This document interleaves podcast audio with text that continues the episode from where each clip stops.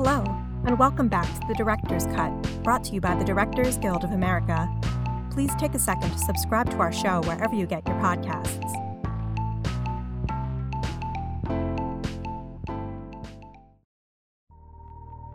This episode is the concluding portion of the DGA Special Projects Committee's recent event, the Craft the Director, Ron Howard. The event was the fifth in this series of conversations with master filmmakers that feature an in depth discussion about the directing process, from pre production through post. If you haven't listened to the first portion of this event, please check your podcast feed for the previous episode.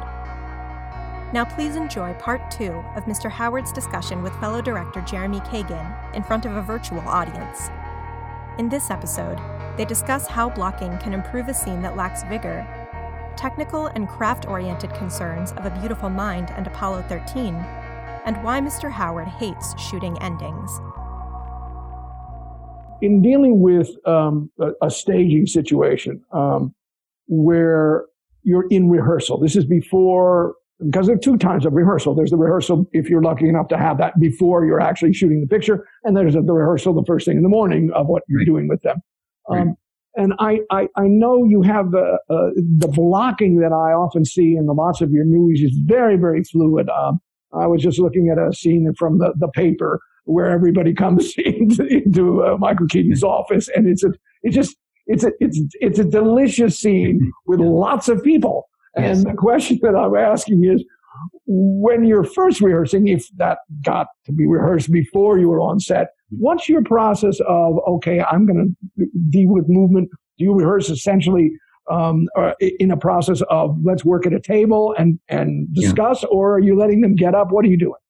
I start with the table and kind of uh, trying to problem solve, anticipate, um, you know, um, uh, uh, issues, uh, you know, raise smart questions. I usually say I'd like to get all the questions out of the way here so that, you know, we're not dealing with anything difficult, uh, on, on the day. Uh, if you have a question, we'll, we'll face it, of course, but I, I, I really want you to plug into the material now and help us. I try to have the writer there if, if at all possible. And it's not just a read through. It's, you know, it's, it's, it's a number of times and we revisit. And then if I if the blocking is going to be, you know, like a like an aspect of the scene, and there are a lot of people, I definitely will get them up on their feet and start working it. I love blocking. I love it. I, I mean, as an actor, I always found it important, uh, and it, it, it, you know, staging can help make a line work, can help make a moment work. Uh, I I begin to understand a little bit more about cutting patterns and uh, shot making, you know, kind of around the movement. Um, and I try to build that more around the actors than the camera. Although if I know that there's a certain thing I'm going to want to be doing, on some kind of circular steady cam or something where I'm going to, I know I'm going to need them to do something that's a little artificial. I can start to work that in so that I can see whether that's going to be, um, you know, a, an impediment to their performance or something that they can really work with. Um, and they can start to anticipate that so they're not surprised on the day that there's a this sort of mechanical piece of of of, uh, of staging in the middle of the otherwise fluid scene. And uh, so, you know, again, it's sort of di- different days and different scenes uh, just demand something else. There are movies where I haven't blocked anything because it was not necessary. It was all emotional. It was all psychological. And the blocking was, you know, walk up and sit down at the table.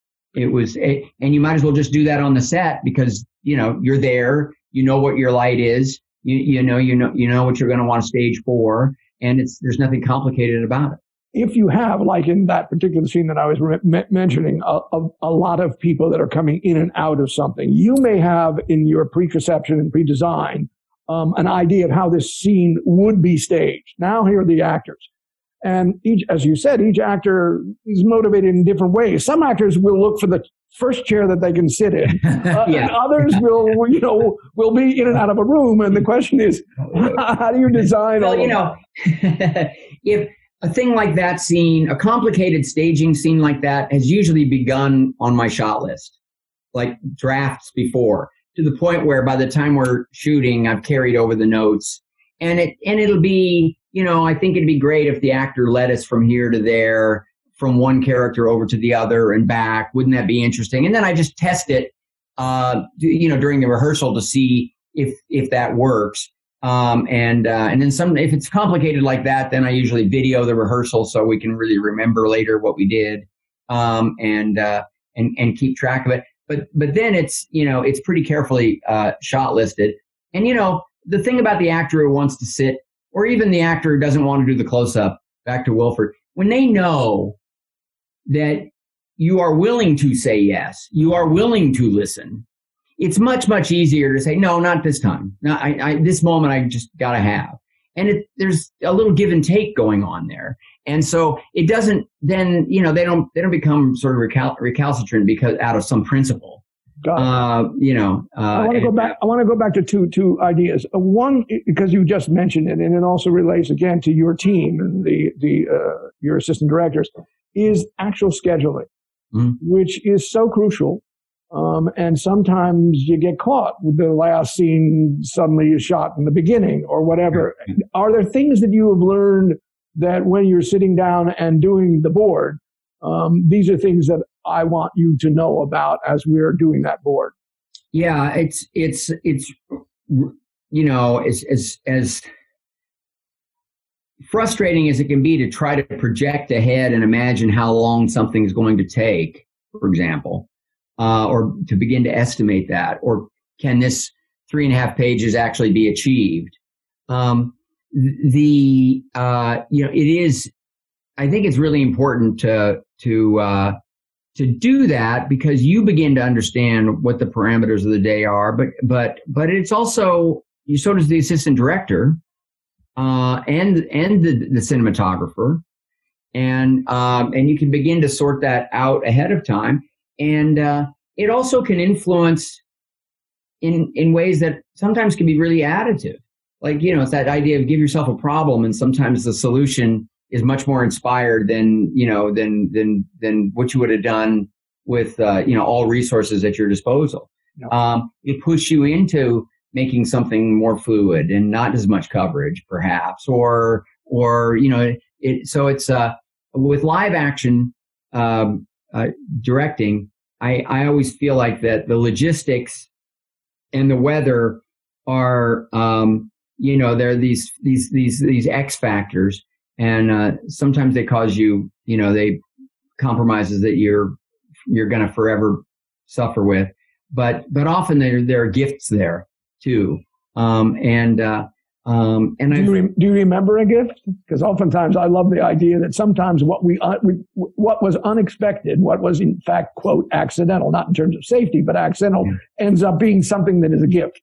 You yeah, it often it often it has to do with time pressure, and it have and and it has to do with uh, um, you know the light I've found and my staging, um, and, and which you know uh, sometimes you know it's it's a little familiar, a little traditional, and once in a while, the light and will push you into a situation where you can take advantage of something amazing if you just do it in another way that you hadn't really, you know, contemplated. Uh, and uh, uh, and and so uh, yeah, we're not getting the sunset, but we're getting fog. But where does the fog look great? Oh, not over by this tree. It looks good over by that rock. Oh, well, why are they on a rock? Let's figure it out real quickly. Oh, they're on top of the rock. They're sitting on the rock. Oh, okay, let's roll. Uh, climb up on the rock. And suddenly it's a lot more interesting than some traditional sort of sitting under the tree scene, for example. With, with, I've never done that scene, by the way. We're like, ready to. Now I have an idea. I'd like to find a good rock. Uh, or, a good, or, a good, fog. And stage a scene there. Uh, you, the, uh, now you have a choice. It's, it's going to be seen outside the window because that's the only place that it's going to be able to be shot. the, um, did, in, in terms of emotional scenes or endings, in terms of board and schedule, right. are you thinking that through? Where do you want it to happen if you can? Well, well, eh, you know, every great AD is trying to help you figure out what to start with and what to finish with, and make it fit within the the you know, the parameters of your budget and time. Um, and, uh, so, uh, um, n- none of the ADs I work, you know, be thoughtless about that. Um, and when there's going to be a compromise, it usually comes up early. Uh, I, I hate shooting endings. It just that's that's when I toss and turn in the night. I feel anxiety all day long. Endings are so important to films, uh, and uh, and and so I'm always always anxious uh, on that day, and always kind of happy to put it off as long as possible. But I actually would never want to shoot the ending on the last day because I feel like you're always fighting the schedule on the last day, uh, and uh, but you know I'd rather be doing something that we can be loose and casual about in those last couple of days of shooting. Sometimes that works out. Sometimes it, um, sometimes it doesn't. What to begin with is, is another thing. As an actor, I always liked it when you, you know, you, you'd begin with, I don't know, some, some sort of, you know, establishing shots or like a day of establishing shots where you're just walking in and out of buildings or or you know you get to wear the wardrobe and you get to move around in it and it it counts so you have to pay attention. But you know you're not you're not doing any you know any any any real heavy lifting yet. Um and uh um but you know that's that's always a tricky thing. I've never felt that tremendous I've never felt that thing that you know you just have to throw out everything you shoot on day one because it's you know it's it's you know it's never good. And i always you know i'm fortunate to usually have a good rehearsal period and i will particularly drill down on day one in rehearsal. Um, and uh, so often if you if you've been able to do enough it it sort of feels like oh now we just brought some cameras in because maybe you've already rehearsed it maybe you even rehearsed it in the wardrobe maybe the day of the makeup and hair test you run that scene you know, there are ways to sort of take the the curse off of that really being day one. And knowing that the actor may have a real serious emotional scene, it's coming up. Yeah. Some actors look forward to that. Some actors do not. And you as an actor obviously know that anxiety that comes. Where are you in, again, this is sort of the scheduling issue. Where are you in that? Well, B- Bill Connor, who's who's um, you know, I should say you started off with ADs. I just I did a quick count here. Uh, uh, Jan Lloyd, I did two TV movies, Night Shift, Splash, Cocoon, and Gung Ho. Six six projects with Jan Lloyd. I did nine films with Aldric Porter as the first, and I've done nine films with Bill Connor as the first. Uh, but he also started working for Aldric Porter as a PA and working his way up to being Aldric's second. So I don't quite know how many how many projects I've directed that Bill's been on, but a lot. Right. Um, uh, but um, all all that all that said, wait, what was your question? You the emotional scene when when an actor oh. has a real tough one, and where are you going to put it? And yeah. how are you dealing? And also, how are you dealing with the fact that that actor may be, I'm really worried about this scene. Yeah. Well, on on those days, and I, we just finished Hillbilly Elegy, where every day, well, no, three days a week, I was kind of reminding the crew in Atlanta, who are great, by the way. But Bill Connor does a thing in the morning. It it's it's it's it's he even was doing this before we had you know safety meetings, but it now combines with the safety meeting. But it's just a quick rundown of everything we're doing today and everything we're doing tomorrow. And it takes, you know, five or 10 minutes. Um, but if anybody has a question, they know to be, you know, to, to be anticipating um, uh, uh, the scenes and, and, and maybe they've looked at the schedule, maybe they haven't. But by getting it out in the open and talking about it, it gives me a chance to throw in a few words about it. But it also, you know, I, I repeatedly remind the crew and they know I know that, that certain scenes are really performance driven. And these are not the scenes where somebody can be blurting out a joke. These are not the scenes where we're going to, we're to rush through it.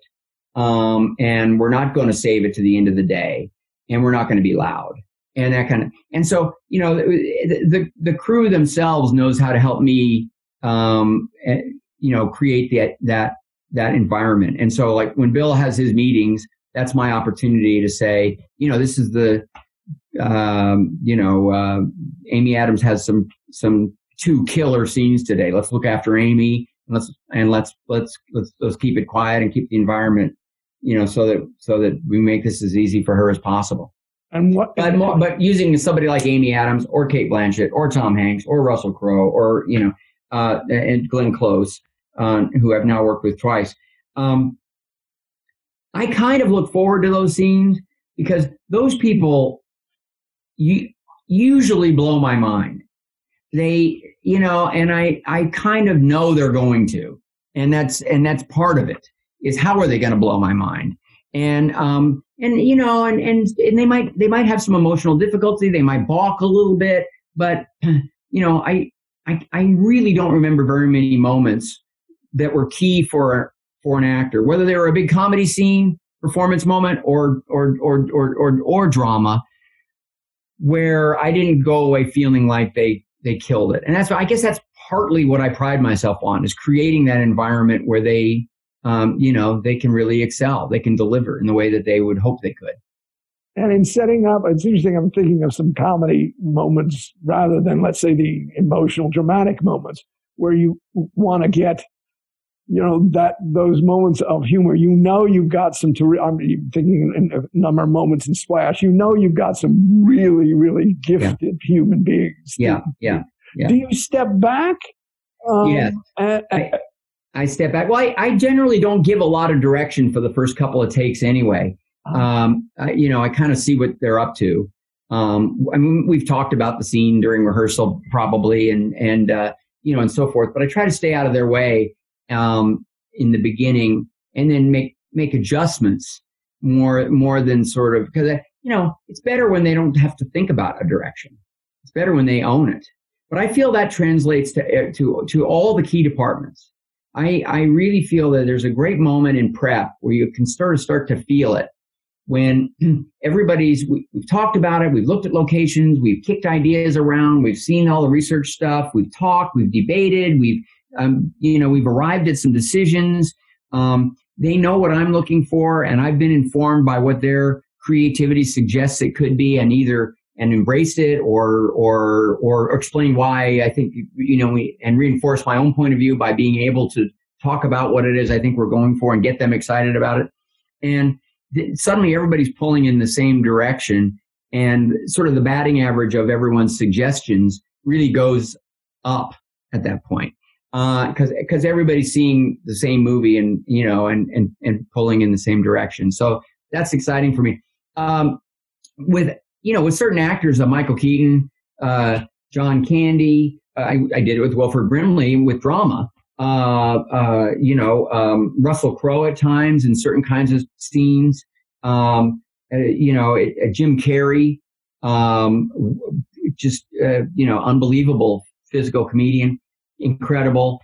Um, you know, th- that's more about again creating that environment and then and then letting them letting them riff, letting them do what they do. And often, you know, you in that kind of situation, you have a B camera just dedicated to following them wherever they go because you don't you don't want them to have a hard mark. When you don't talk, want them to be worried about that. Got it. When you're talking about character, particularly in that rehearsal time, what's the discussion? Um, uh, you you mentioned already sort of I'll call it prior circumstances of who somebody is. I'm not talking about the the actor human being. I'm talking the character that that actor is yeah. going to portray. But in rehearsal, what what's you know like in Cinderella Man, where you know characters are going to not only actors not only going to have to change their technical capacities, style of voice, sound of voice, but also to, you know create characters that may not be quite as similar to, and also in Beautiful Mind, not as similar to who they actually quote right. are.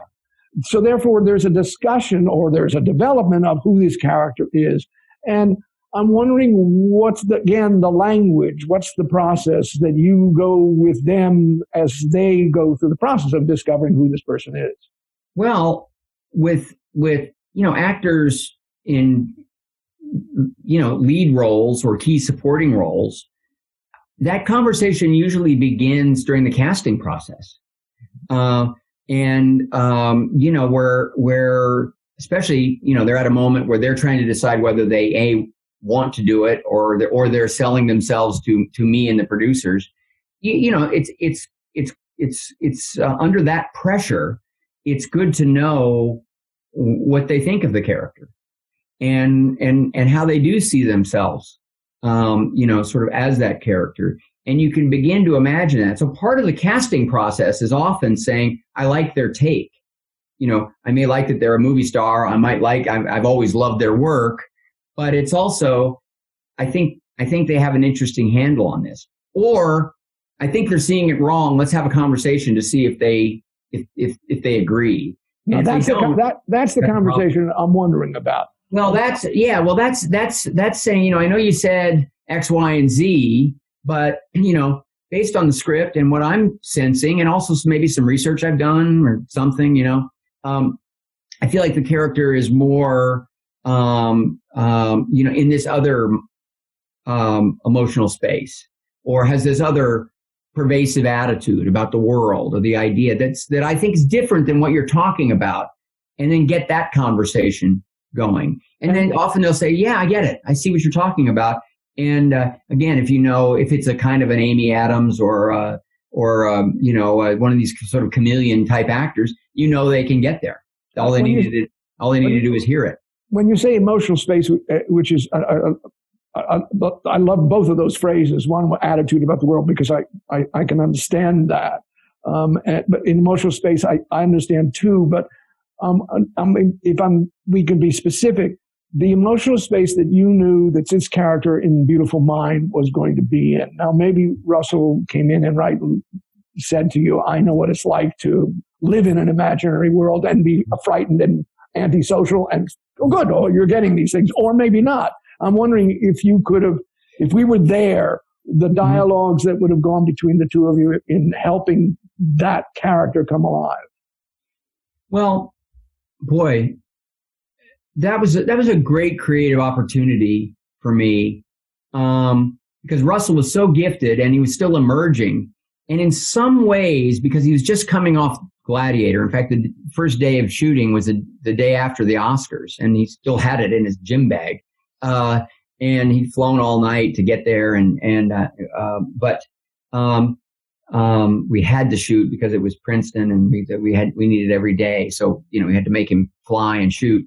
Um, but, um, um, I was in a way the first, certainly the first Hollywood director who sort of had the pleasure of saying, um, you know, I, I think you're great, and I really want to know what your opinion is about this, and I want to work with you.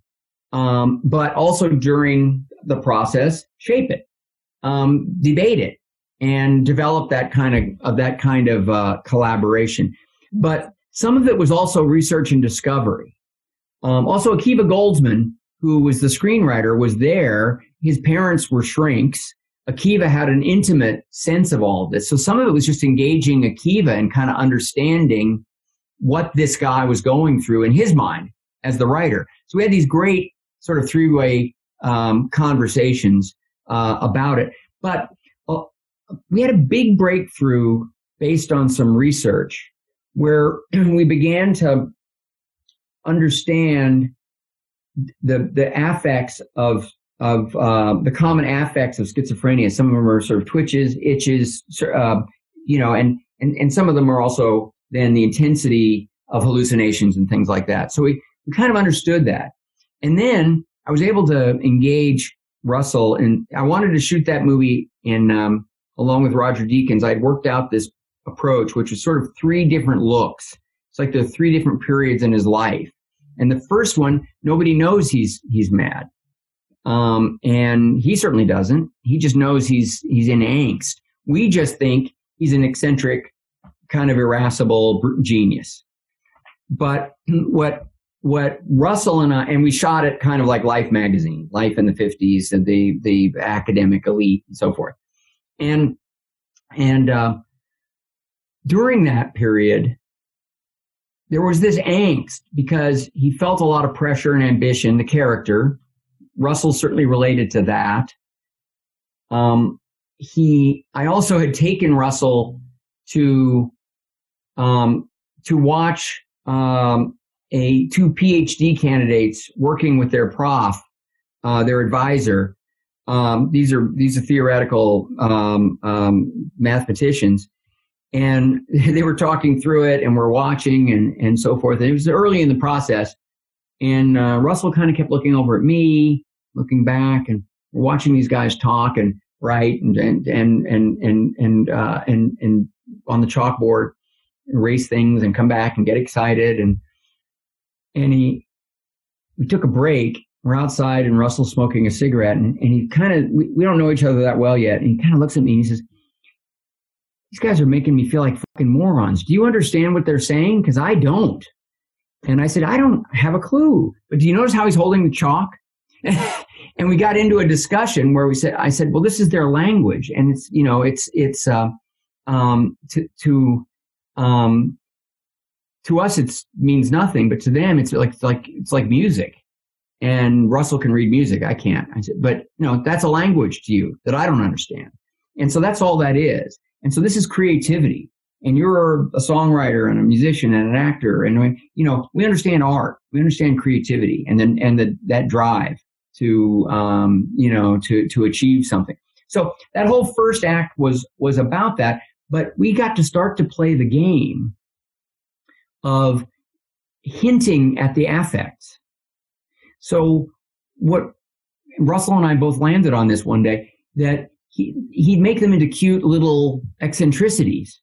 But later in the movie, we'd see the same affects the way you would if you were watching a documentary about people uh, who were institutionalized, who were who were deeply troubled, and um, that opened up its sort of a, a, particular door, I think, for for for Russell. And then the then we began to just deal with his mindset. You know, in the beginning, it's sort of all anxiety. Then it's the uh, then it's we sort of shot the middle part as kind of noir. Ed Harris and the CIA, and he feels you know, and that's that's all about sort of self-aggrandizement and feeling like you're a part of a great adventure. And then the third part was this raw, awful truth of reality, the harsh, cold light of, of, of reality, which is, you know, what you ought to aspire to, but it's really difficult. Uh, if, if you're you know, you've had this other, which is something that John Nash himself talked about. So conversations with John Nash, this research, all of it sort of informed Russell. It's a very long answer, sorry, but it, it led to a language that we understood and a kind of a um, gradation. And then I started sort of over directing him, and he said, "Hey, Ron, just let me let me make this be like jazz. I'll start small and I'll build up, and I know you'll find it in the editing room.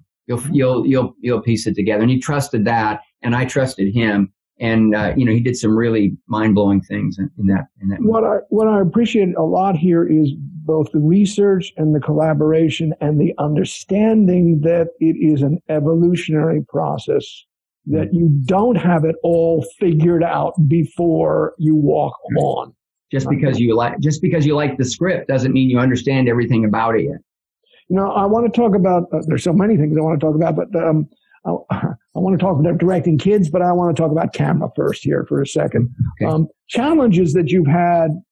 Well, first of all, you've had many, many different styles of use of the camera. I mean, literally, as you just said, even within this particular mo- uh, movie, there were three different lighting styles as well as three different uses of the camera. When you first are giving yourself notes mm. on whatever project it is, and now I'm talking about the visual notes as distinguished from the notes about character.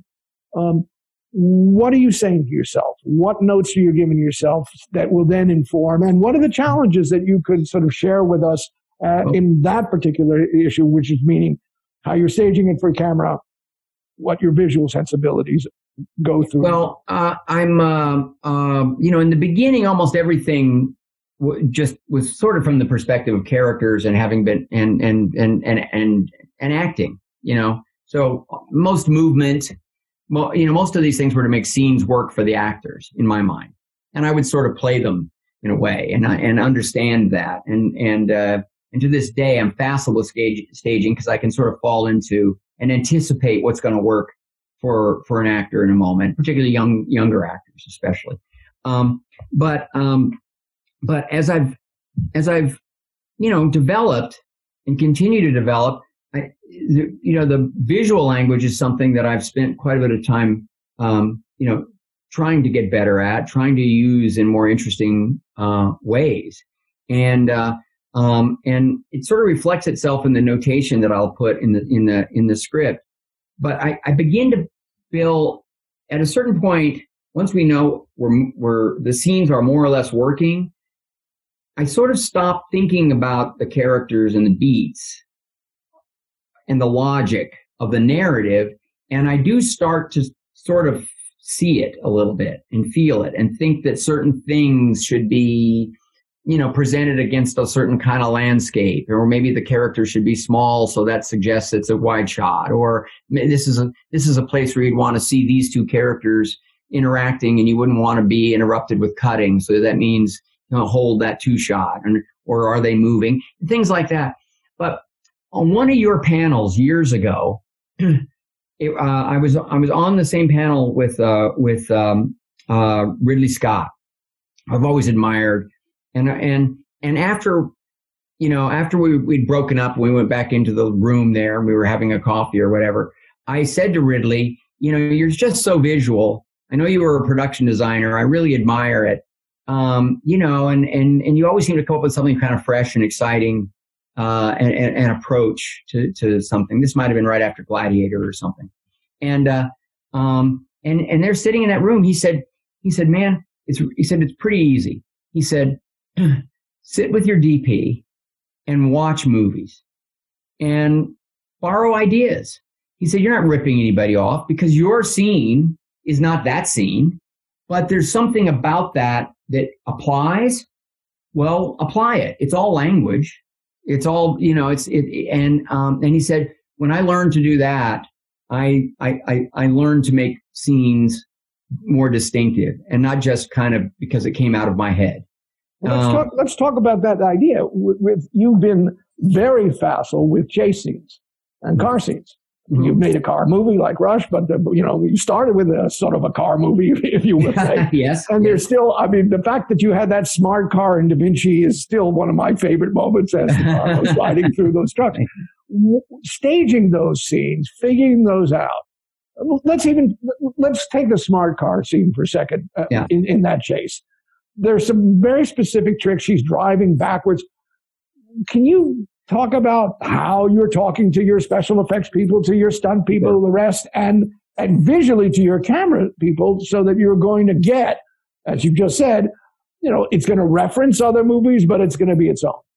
Well, that was um, uh, really a long, difficult process because it was it was really before you could CGI a car.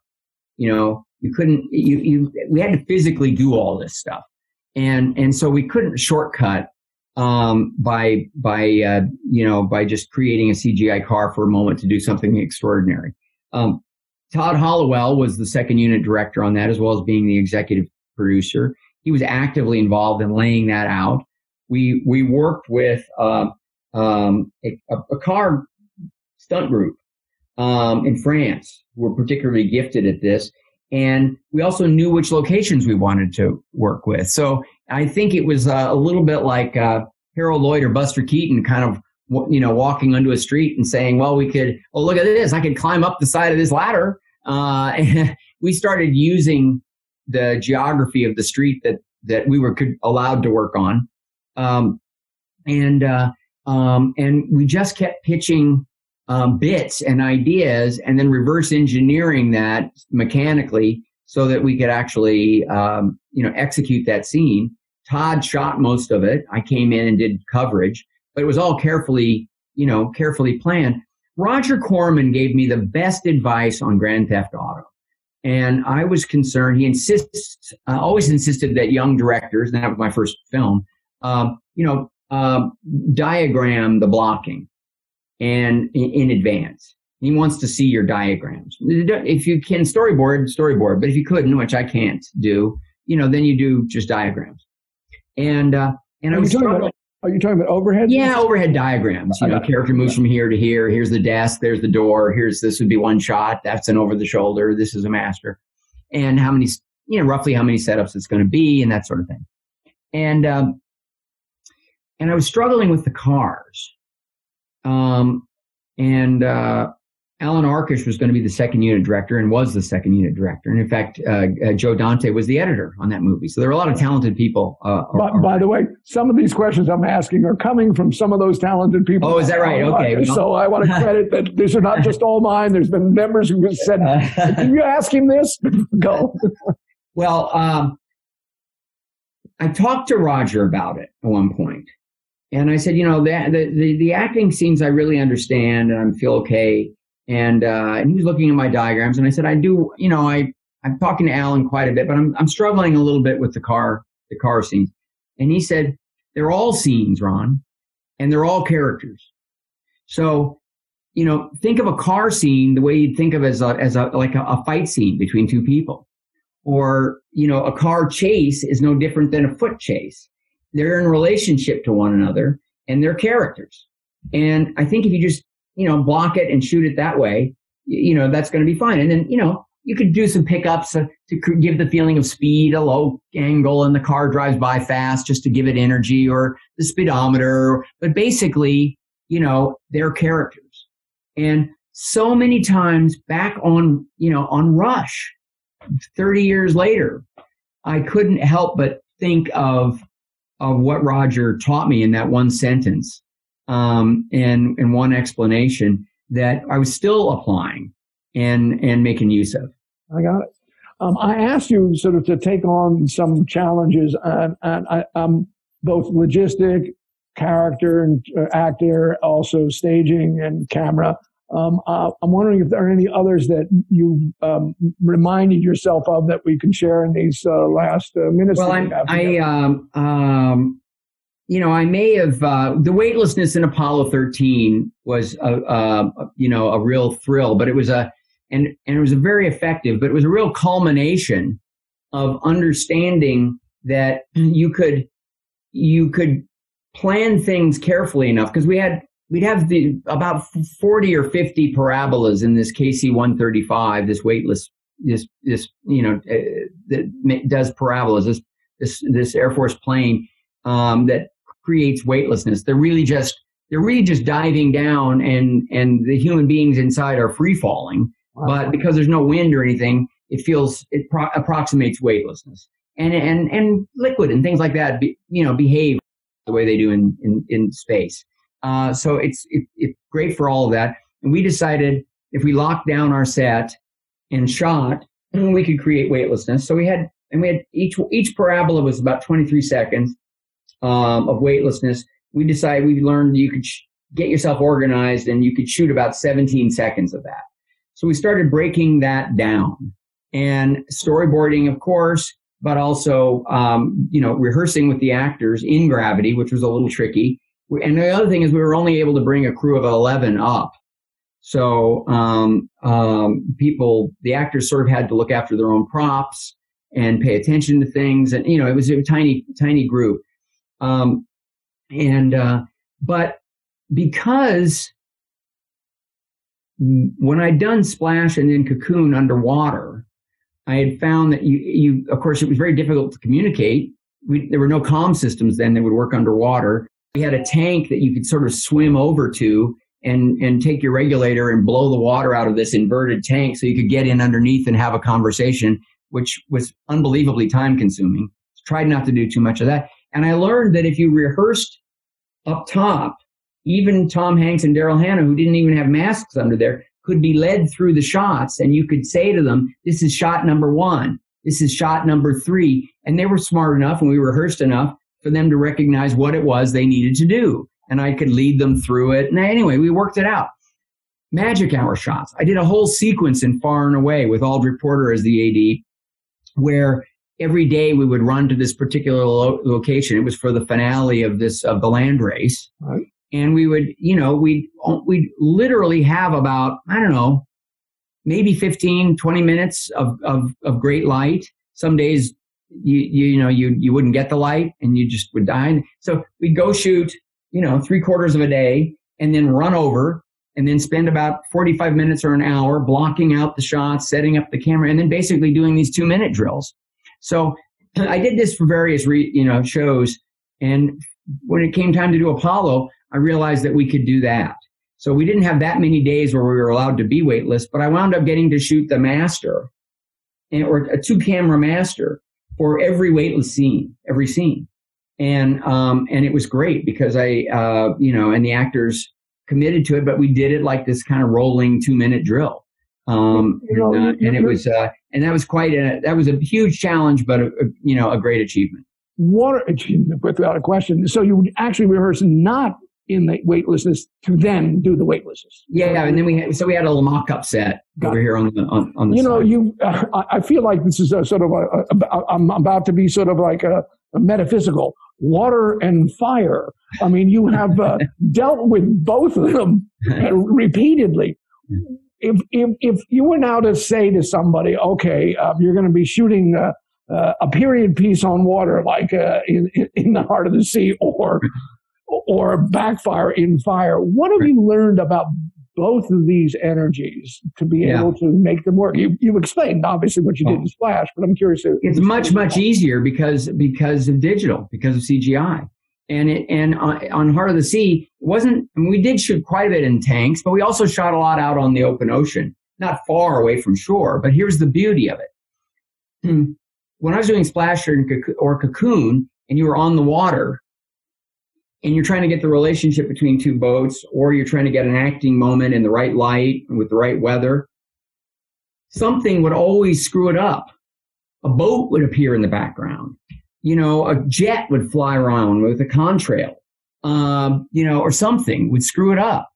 And just the, it's not the big stuff. It's the fact that just because you, the, in chasing the light, you came around and you catch a little bit of land now in the horizon that that doesn't destroy your scene now. So it, you you can fix that, and it's it's it's you know minimal cost and no no no compromise to Got the image. And so to me, both fire, which has gotten a lot safer, finally it works. You still have to work with some fire. You know, it, it's not 100% convincing, um, but it uh, you know I would never work with the volume of fire that I did on Backdraft again. Um, and uh, and and working on the water you know, it's still slow, but it's not remotely as problematic um, as it used to be. And when you do go to a tank, you you have a pretty good chance of it of it being convincing now, whereas before it was such a compromise. I want to ask a question about kids and working with kids. Um, you grew up this way. Mm-hmm. Um, and as I said, there was that one moment in parent, Parenthood, which I, I think the kids in Parenthood are pretty amazing. And there have been other kids that you've worked with in lots of your movies. But that particular moment still sticks out for me, um, where the kid sort of has this fit. Um, how do you deal with kids, or do you deal with them any differently than you deal with any other actor? Where are you in that? Not that differently. Not that differently. I mean, my dad was sort of gifted at at at, um, at teaching uh, you, you, know, young people to act. My brother and I were the only recipients of that gift. But uh, but you know it's clear to me the he had, and one of the things was that he really trusted you know us as to understand to understand what the scene was. Now unless they're like three you know and, and in that case you're you know you're you're basically you're just you're casting a, a, personality and and a look and you know and you're trying to capture their natural you know reactions to things and editorially trick it around. I mean one one simple idea is, is when your kids are, are unpredictable and are going to, um, and um, uh, they stage the scene over their shoulder, more or less. So let the adults, you know, make the scene work and then put yourself in a situation so that you're, you can, you, you know, you can take all the time you need to do those reverses and make that blend seamlessly, um, you know, into the scene. But you, the adults are not dependent on the child's timing or response. And that liberates the um, you to work with that child um, and to, to, to get those moments, whether that comes by giving line readings or whether it comes by not saying a damn thing and letting them go because they somehow intuit get it. Uh, you just have to observe where they are and uh, don't presume to know how you're going to get them all. Uh, you just they're they're they're there because you think they're right for it. Do you and remember that it, moment with the in Parenthood with that that? Moment? Yeah, but and he was um and he a very shy kid, and um, and and it did take a few takes uh, to get there, but he had this wonderful vulnerability to begin with. So the reality is, he didn't have to go that far to get us to understand it, believe it, and feel it. It was also you know beautifully written. So the things he had to say were in and of themselves pretty heartbreaking. The the issue of when you get anxious or when you have doubts, hmm. how do you handle it? Sometimes the assistant director says it's going to be all right. uh, that's why it's good to work with a trusted assistant director because they actually uh, they have the agency to take you aside and say you're making everybody a little nervous with your pacing now, Ron. Uh, uh you know we're going to get it or we're not going to get it, but uh, you know uh, you, you're actually not helping now. Uh, which no one's ever said it quite that directly or harshly, but I get it. And I appreciate it when they do talk me off the ledge. Um, I do, I feel highly adrenalized all day. I don't think I show it, but from the time I get out of the car and I'm there, it's, um, it's a, it's a, it's, I'm pacing, I'm moving, I, I still work that way. And I'm, um, and it's, uh, um, so I, I am always thinking ahead. I am thinking about the time, not because I'm trying to be necessarily that um, cost efficient. I, you know, I mean, I care about the budget. I'm responsible, but I, I what I really care about is the space to make the scenes work, the space in the day to be able to change your mind, to come up with a new idea, to respond to somebody's, um, you know, great suggestion. And, and so what I never want to do is sort of shift back and kind of the easy stuff that we could have moved through. Um, I, I, uh, I don't, I don't like to take the foot off the gas there. I like to use that as an opportunity to create some space in case later on in the day we need it. Got it. This is my last question because of the timing that we've got it's sort of a fascinating one in a way because it's it has to do with editing and it has to do with imagery. But the opening sequence in Inferno, there are people wearing masks on the street. Right. This is about a virus. yeah. My interest is that the images that you were imagining, and some of them obviously were references to the paintings of the time.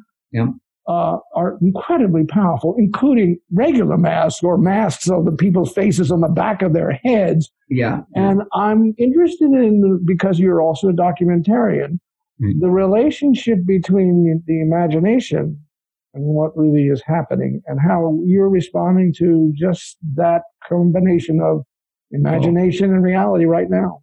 Well, I ought to go back and take a look at that sequence. Yeah, you're so right. Of course, we were those were plague masks, uh, you know, in their most extreme, and um, and we were certainly dealing with the, you know, a, a perpetrator trying to create a plague. Uh, but uh, the, you know, I've I've drifted into the documentaries and found it to be so wonderful, and I, I am, um, I, I say often I'm kind of a literalist. I tend to want to understand just sort of in the most logical way how things work. But over the years, I've come to understand that then perception is something else. So there's the sense of how, what kind of the general consensus of how a thing works and what's known to be the truth or the facts. And then there's the individual experiencing it.